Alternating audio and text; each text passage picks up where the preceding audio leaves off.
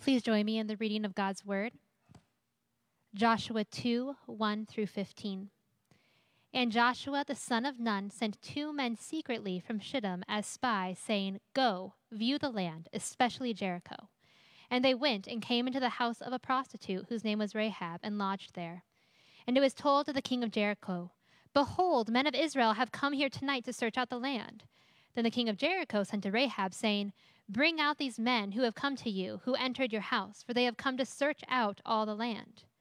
But the woman had taken the two men and hidden them. And she said, True, the men came to me, but I did not know where they were from. And when the gate was about to be closed at dark, the men went out. I do not know where the men went. Pursue them quickly, for you will overtake them. But she had brought them up to the roof and hid them with the stalks of flax that she had laid in order on the roof. So the men pursued after them on the way to the Jordan as far as the fords, and the gate was shut as soon as the pursuers had gone out. Before the men lay down, she came up to them on the roof and said to the men, I know that the Lord has given you this land, and that the fear of you has fallen upon us, and that all the inhabitants of the, inhabitants of the land melt away before you. For we have heard how the Lord dried up the water of the Red Sea before you when you came out of Egypt, and what you did to the two kings of the Amorites who were behind the Jordan, to Sihon and Og, whom you devoted to destruction. And as soon as we heard it, our hearts melted, and there was no spirit left in any man because of you. For the Lord your God, He is God in the heavens above and on the earth below. Now then, please swear to me by the Lord that as I have dealt kindly with you, you also will deal kindly with my father's house, and give me a sure sign that you will save alive my father and mother, my brothers and sisters, and all who belong to them, and deliver our lives from death. And the men said to her, Our life for yours, even to death. If you do not tell this business of ours, then when the Lord gives us this land, we will deal kindly and faithfully with you. Then she let them down by a rope through the window, for her house was built into the city wall, so that she lived in the wall. The word of the Lord. Thanks be to God.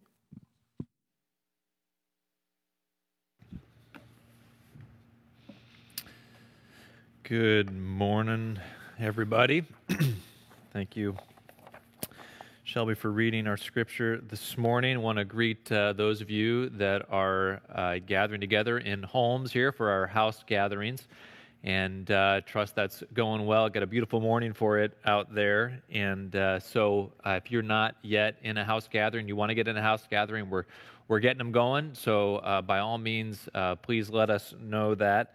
And uh, you can just shoot an email. I'm not sure what the mechanism is for signing up for a house gathering, but shoot an email to Pastor Johnny, and he will get you sorted out. So, we would love to get you connected into a house gathering. Also, we mentioned in the announcements uh, here earlier this morning, we have our webinar on uh, race called Coming Together, Moving Forward, and we got some panelists here. I'm excited about that. So, uh, hope we to see you tonight uh, at 7 o'clock uh, for our webinar. I think that's going to be a great time. We had a preliminary conversation uh, last week to kind of get our ducks in a row about what we wanted to talk about, and that was a great conversation.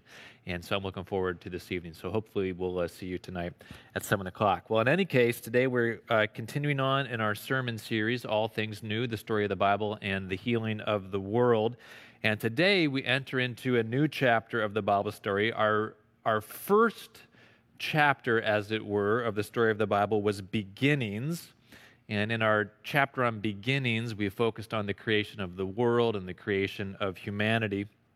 The second chapter was the age of the patriarchs, focusing on the Jewish patriarchs who were really the, the founding fathers, as it were, of the Jewish people. And then our third chapter was law, focusing on the age of the law, the covenant that God made with his people. And the age of the law actually continues on throughout the Old Testament. But today we're going to start a new chapter uh, called the Judges. And the age of the Judges covers about 350 to 400 years in Israel's history starting really from the days of Joshua, who really is the first judge, all the way up until the days of the kings, King Saul, who's the first Jewish king. And throughout the history of the judges, Israel really is just in a descending downward spiral of its own making, really. First, uh, the spiral starts by them uh, sinning, breaking the terms of the covenant, which would then be followed by uh, divine chastisement, usually in the form of an oppressive foreign power, would come in and oppress the Israelites. Then uh, they would repent and they would call out for mercy, and then God would raise up a judge or a leader in the uh, Jewish people who would deliver them uh, from uh, the oppressive power. And then it was wash, rinse, repeat for 400 years of Israel's history. And each time Israel sinned, they started lower than where they were before. And it just kept going down and down and down this cycle of sin, repent, restoration, sin, repent, restoration. If you want to get a picture of what society looks like when it has become completely unhinged, read Judges 19 through the rest of the book of Judges. We're not going to get there in our sermon series, but go ahead and read that, and you will see what happens when a society disconnects itself entirely from the guiding light of God. Well, originally, when we started our sermon series and I charted it out, kind of timed it for the year, I had dedicated four sermons to the period of the Judges. But then we took a two week break to cover uh, the matters of race. And so I, I've dropped one of the Judges sermon series here to save some time. Still trying to trying to stay on pace to get to Advent by Christmas. So we're still uh, we're still gearing up for that. And uh, so, for the next three Sundays, we're going to in- explore the age of the judges. And there's a lot of ground to cover here. So, what we're going to do is we're going to focus our attention these three weeks on three important women from the period of the judges Rahab and Hannah and Ruth. And so, we begin this morning by focusing on the story of Rahab, who sits at the very front of our chapter that we're telling, this uh, chapter of the Judges. Rahab is highlighted in the New Testament as, a, as an example of faith. And so I want to follow that same theme this morning, looking to Rahab's story as a prime example of what I'm going to call trust faith trust faith it's an important kind of faith it's really it's the decisive kind of faith. And as, we, as we'll see from Rahab's story, there are three aspects of trust faith. And we're going to follow the thread of Rahab's story, and these three aspects are going to be the three sections of our sermon this morning. So before we get started, though, in looking at these three aspects, let me give a quick summary of what happened since we left off last Sunday and where we are this morning. A lot has happened in this past week while we were not uh, in our sermon series. And so I want to kind of catch us up to speed where we're at in the story. And then I got to make an important parenthetical comments, a little bit lengthy, so we'll get into that in a second here. But let me catch us up uh, to where we are. Last we left Israel, Moses was renewing the covenant with the people. He was laying out the terms of the covenant just prior to them entering into the promised land. So, since Moses has renewed the covenant, since that time, the Israelites have successfully fought off attacks by two Ammonite kings, or Amorite kings, rather. And they've defeated these two kings. Moses has then since died. Joshua, who has been his right hand man, is now in charge of the people. And the Israelites have been told by God that they're to enter into this land of Canaan and they're to drive out and destroy all the inhabitants and to settle there as their new homeland. And so now they're poised under Joshua's command as we come into Joshua chapter 2, where our passage picks up. They're poised under Joshua's command to enter, to cross the Jordan River, to enter into the Canaanite land, and to begin their conquest of the land. Okay, now for my extended parenthetical comment. I think it's important to pause in the story here and say some words about the Israelite conquest of the land of Canaan because the whole story of Israel's conquest of the land of Canaan has understandably been raised as an objection against the story of the Bible and perhaps more poignantly against the God of the story of the Bible. How do we explain, excuse me, how do we explain the Israelites rolling into the land of Canaan and driving out the indigenous inhabitants. Isn't this just another example of bad ethnic behavior? Just another example of a greater imperial power stealing the homeland of a smaller indigenous people. And this is a serious question. I mean, Christopher Columbus in the last uh, number of years has gotten a rather bad rap in recent times about this very thing. And then we, North Americans, have a growing sense of what I might call collar adjusting shame, as it were, related to our treatment of Native Americans in our own historical past. So, how is this story that we're reading here about the Israelites going into the land of Canaan and driving out the inhabitants not just another example of powerful people groups behaving badly?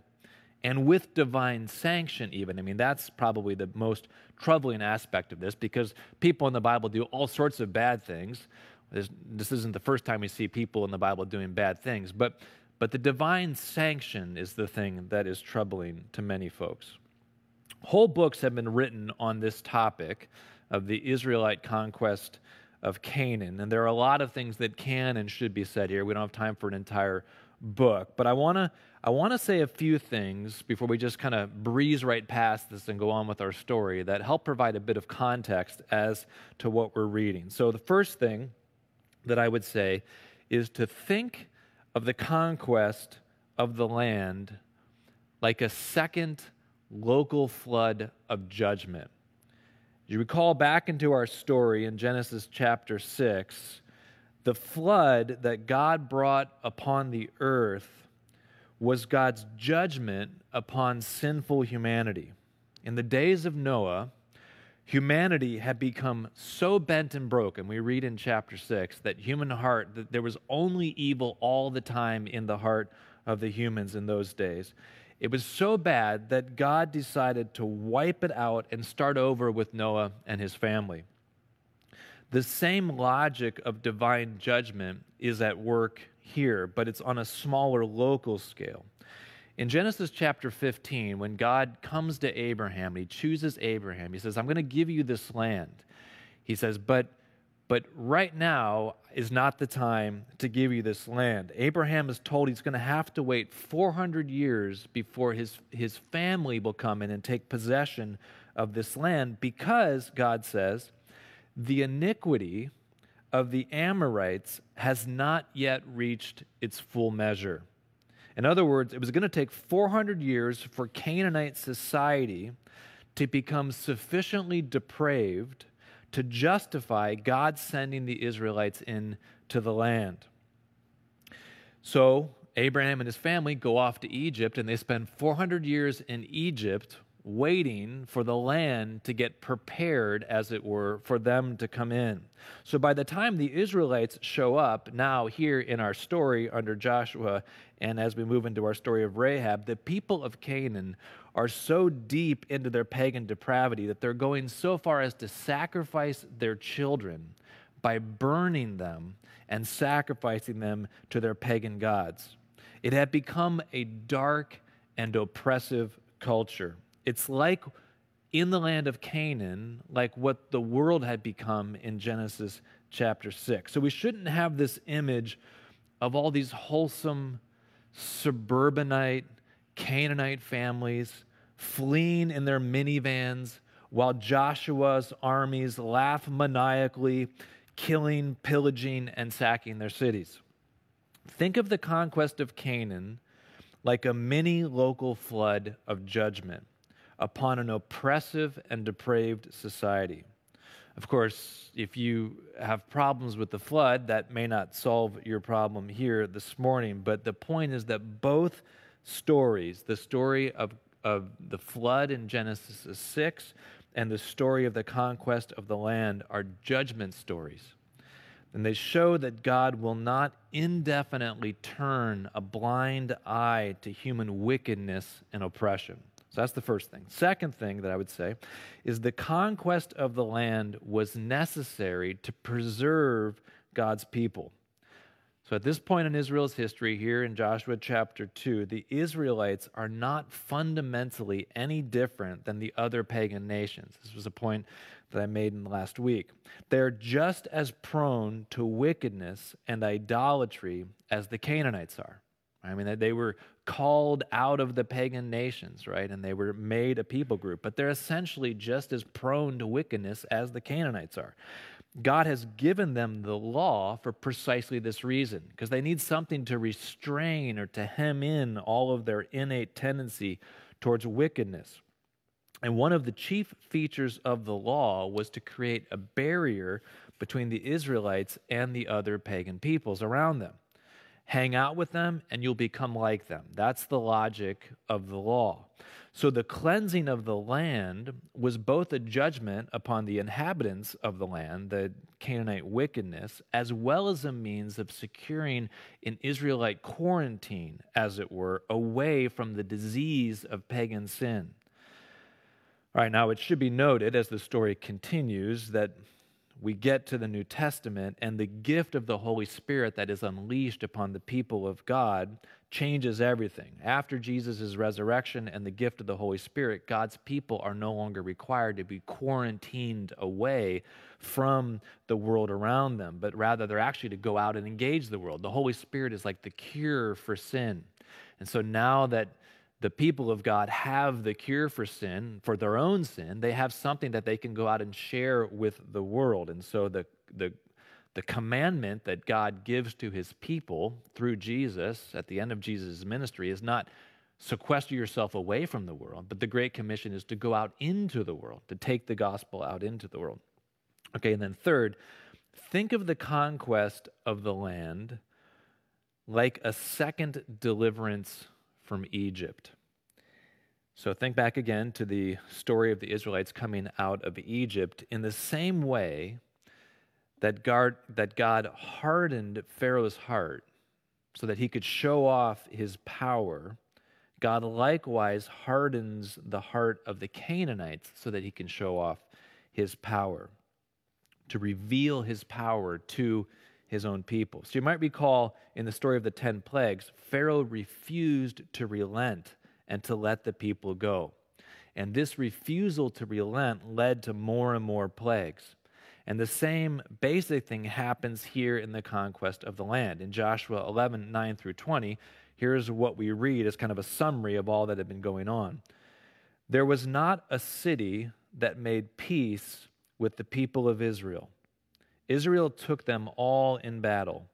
For it was the Lord's doing to harden their hearts that they should come against Israel in battle.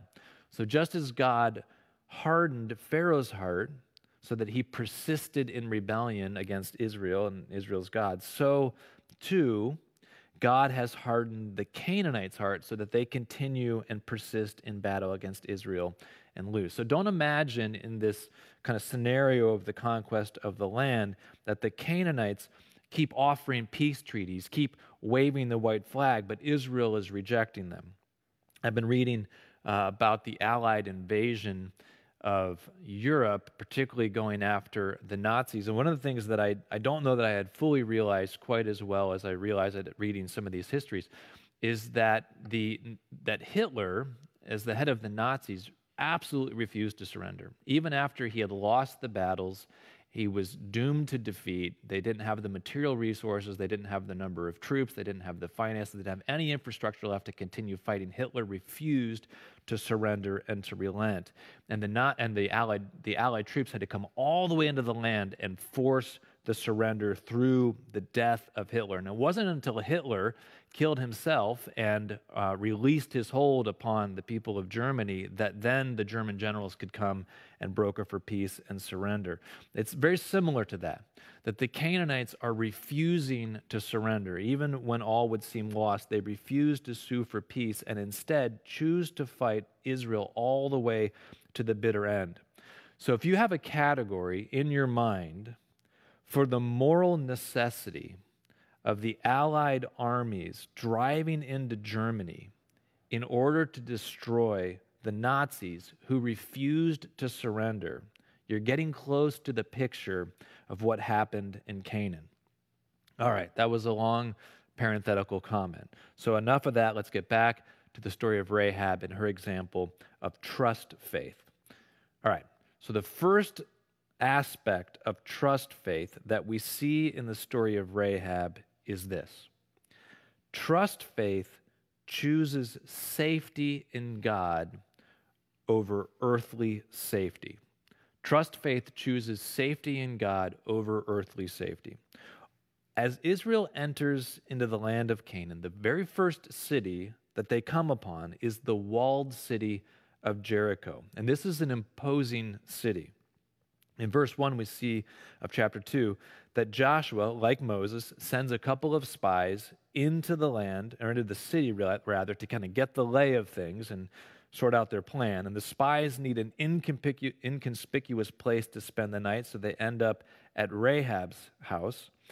And the king of Jericho, in verses 2 through 3, who was obviously very aware of and fearful of the Israelite threat just across the river, hears that the two spies have come into the city and that they're at Rahab's house. So he sends word and he asks Rahab to send them out. And presumably, neither we nor he would have any reason to expect that she would do anything different. From a strictly human perspective, it would not have been presumptuous for Rahab to think that she and her people were relatively safe within their walled city. And as we read later in the account here of the defeat of Jericho, the walls of the, of the city were sufficiently large that it took a miraculous earthquake to bring them down. So they were formidable walls. And in the ancient world, to have walls, that was the great defense of a city. So, given the security of the city walls, it wouldn't have gone well for Rahab if she had been caught protecting the spies. So, we would expect naturally that she would give them up, but she doesn't. In verse 4, we read that she hid the spies instead on her roof. And then she tells the king's messengers, yes, the men had in fact been there, but they had since left and they had gone out the gate, and if you hurry, you can catch them. So the king sends out riders after the spies, who are, of course, still hiding on Rahab's roof. And then we get to the reason that she hid the spies in verse 9. Rahab tells the spies that she knows that God has given the entire land into the hands of Israel. Rahab and her people have heard how Israel's God brought the Israelites through the Red Sea. I mean, this story of Israel's coming out of Egypt through the Red Sea, they, they, that happened 40 years ago, but the rumor of that, this great people in the wilderness, this has made its way to her, to her city. And so she's heard about how God delivered them through the Red Sea from the hands of the Egyptians. She's heard about how they have most recently destroyed these two Amorite kings. And the hearts of Rahab and her people, she says, are melting in fear.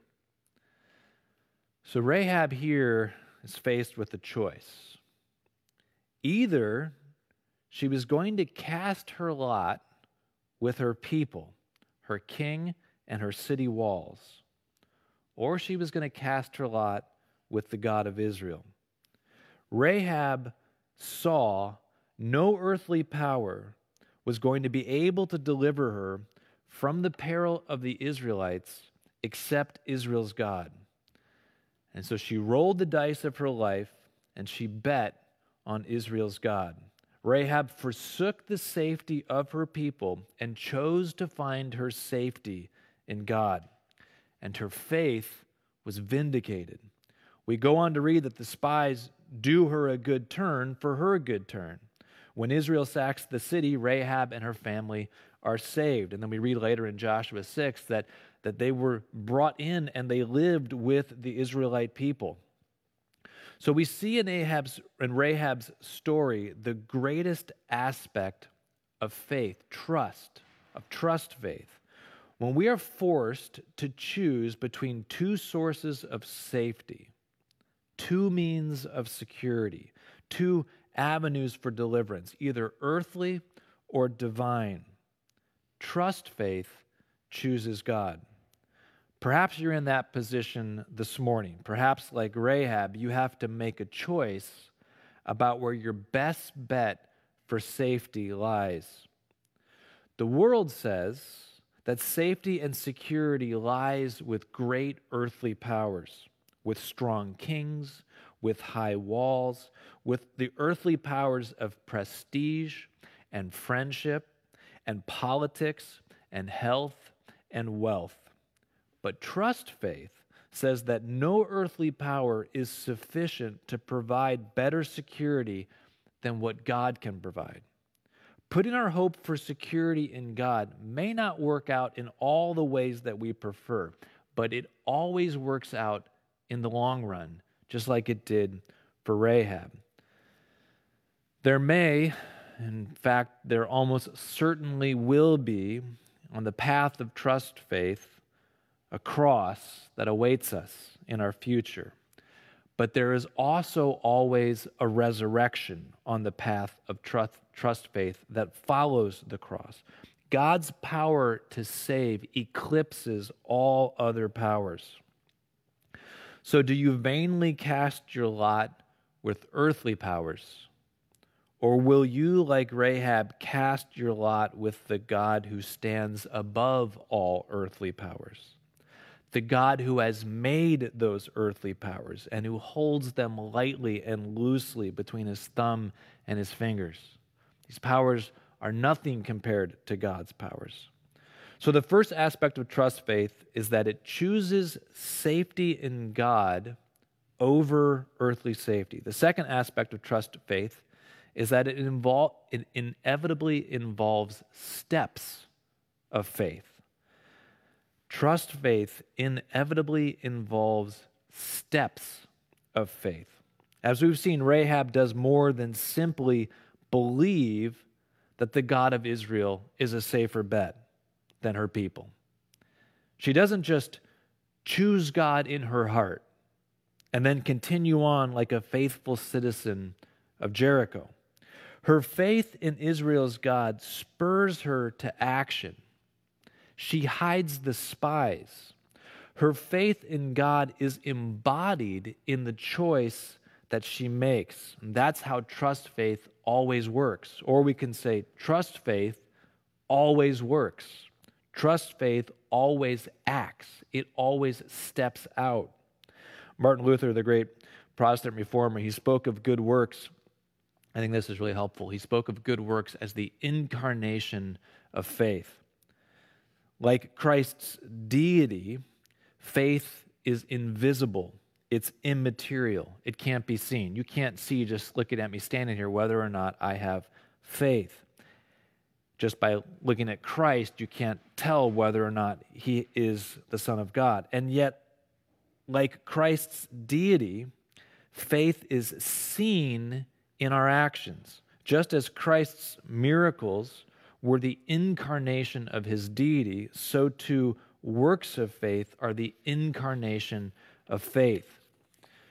Our faith in God's capacity to save will inevitably compel us to take steps that are in keeping with that faith. I mean, imagine Rahab having faith that the God of Israel was the one that she should put her faith in, but then didn't take any steps differently related to the spies. Right? She just turned them over to the king and just continued to have faith that God would would win.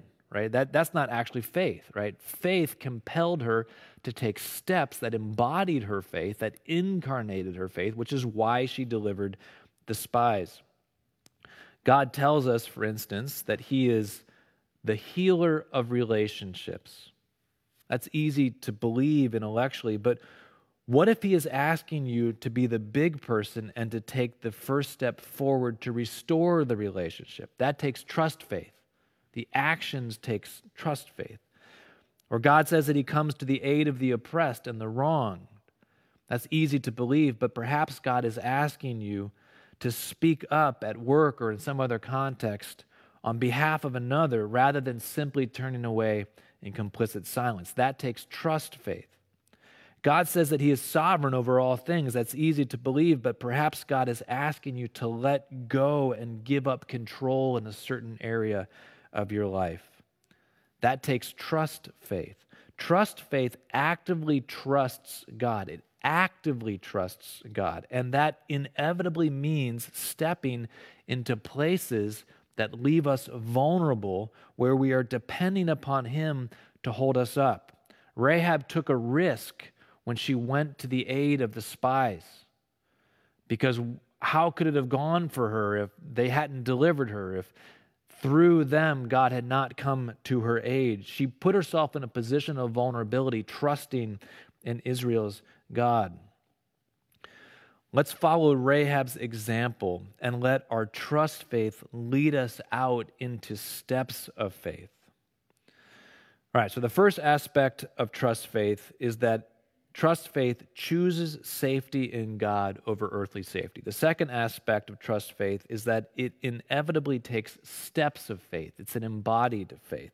And then finally, the third aspect of trust faith is that it is the kind of faith that is decisive in securing deliverance.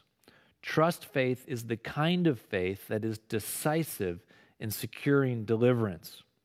When we first encounter Rahab here in her story, her cognitive or intellectual, or we could say her doctrinal knowledge of God, would have been very limited.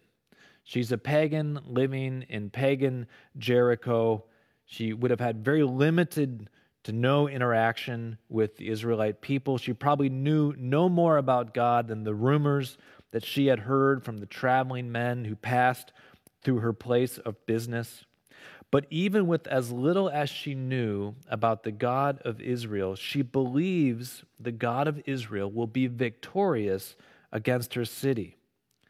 And so, because of that belief, she comes to the aid of the two spies, hoping that they will show her mercy when their side wins the battle. So she says to them in verse 12 here of our passage, essentially, she says, Please remember this kindness that I am doing to you when your God gives you victory over my people. As I have done to you, would you please do back to me? And sure enough, the Israelite God is victorious, and she and her family are spared. And it was her embodied trust faith, not her limited doctrinal faith or intellectual faith, that secured deliverance for her and her family. She wasn't delivered simply because she knew information about God. She was delivered because she, in faith, cast herself upon the mercy of God. She actively entrusted herself to his care. All right, now let me see if I'm going to make a comparison here between trust faith and then what I'm going to call doctrinal faith. There's two kinds of faith that we can find, legitimate kinds of faith in Scripture. There's what we would call doctrinal faith, and then there's what we call, what I've been calling trust faith. Both of these are valid, but they are different. For example, our doctrinal faith, we could say, is an affirmation or a belief regarding biblical ideals and ideas. So, for example, I might say, I believe that Jesus is the Son of God. Or I might say that I believe Jesus rose from the dead. Or that I believe God exists as Trinity, Father, Son, and Spirit, and so forth. And these are true, and they are also essential to the Christian religion. This, these are things that can't be proved empirically. I can't put in a test tube Jesus or prove the Trinity in the same way that I can prove a, a mathematical theorem.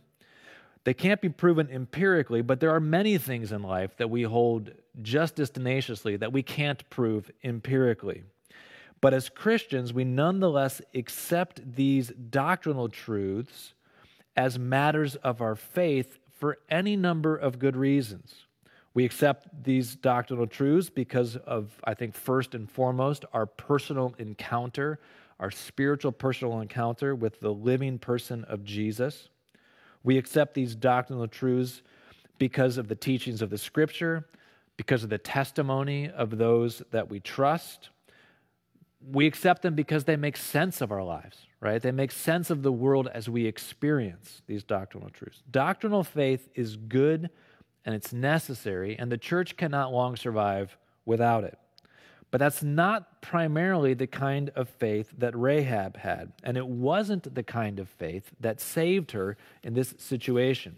Rahab had trust faith, and trust faith, as we have been talking about, isn't just belief in Christian ideas or concepts, it is actively casting your lot with God and trusting that He will catch you.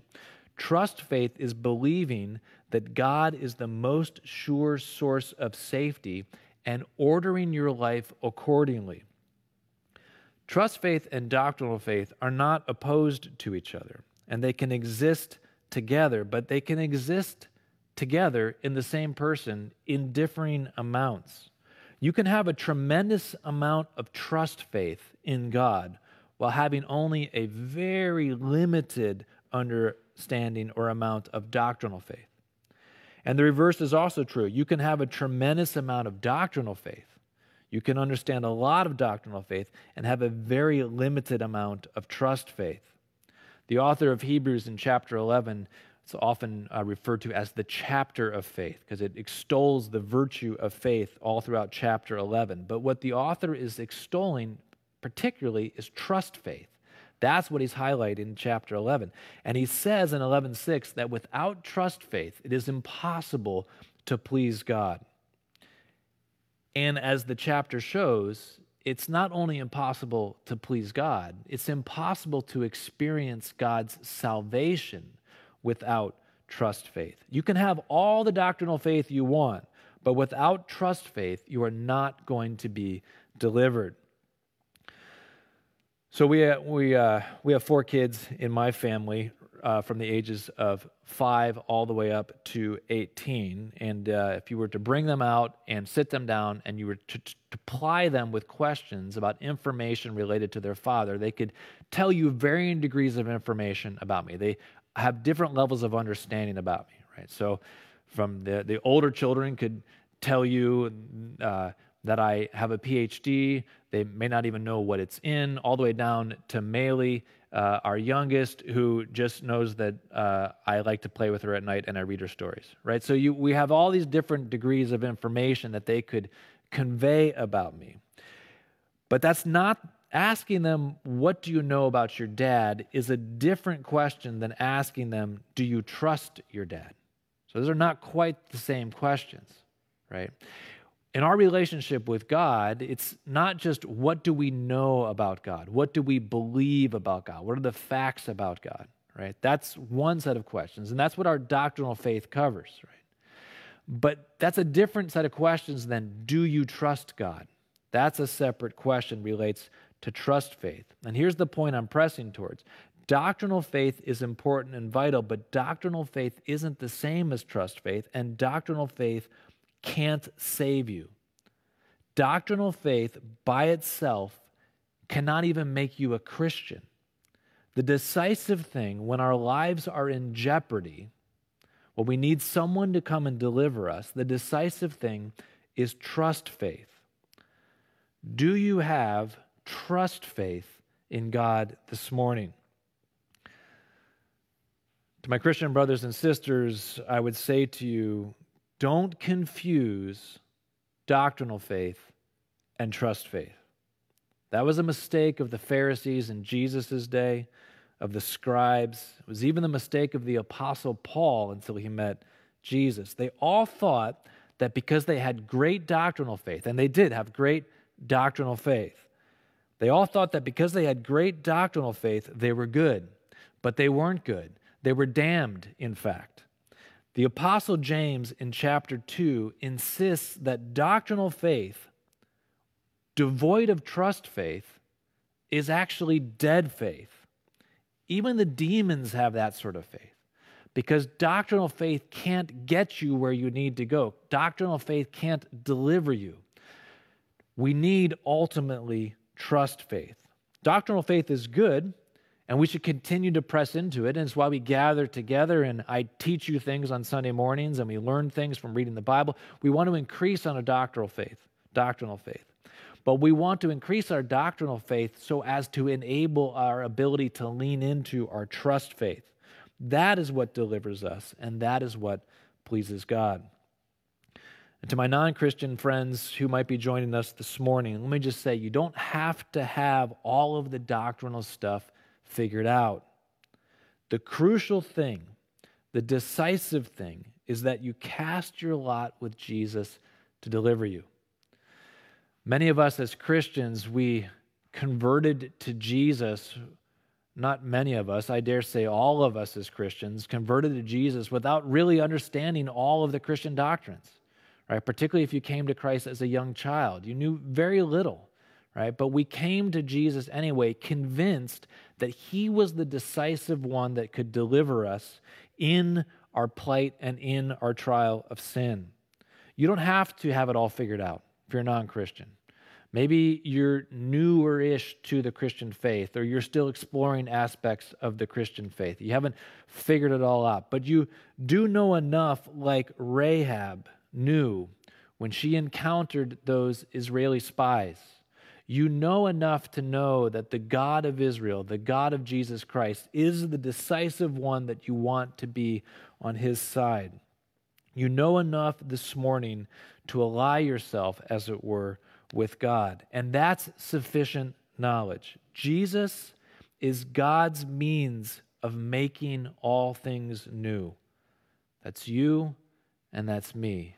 He is the one that makes all things new. You don't have to understand exactly how He makes all things new. We'll spend the rest of our lives understanding and growing in our capacity to understand all that. But we do need to take refuge in Him. So, God is calling both my Christian brothers and sisters, He's calling my non Christian friends, He's calling me, all of us this morning, to actively engage in trust faith in relation to Him, to take our refuge in Him. So let's be like Rahab. Let's put our trust faith in God through Jesus Christ this morning. Join me in prayer.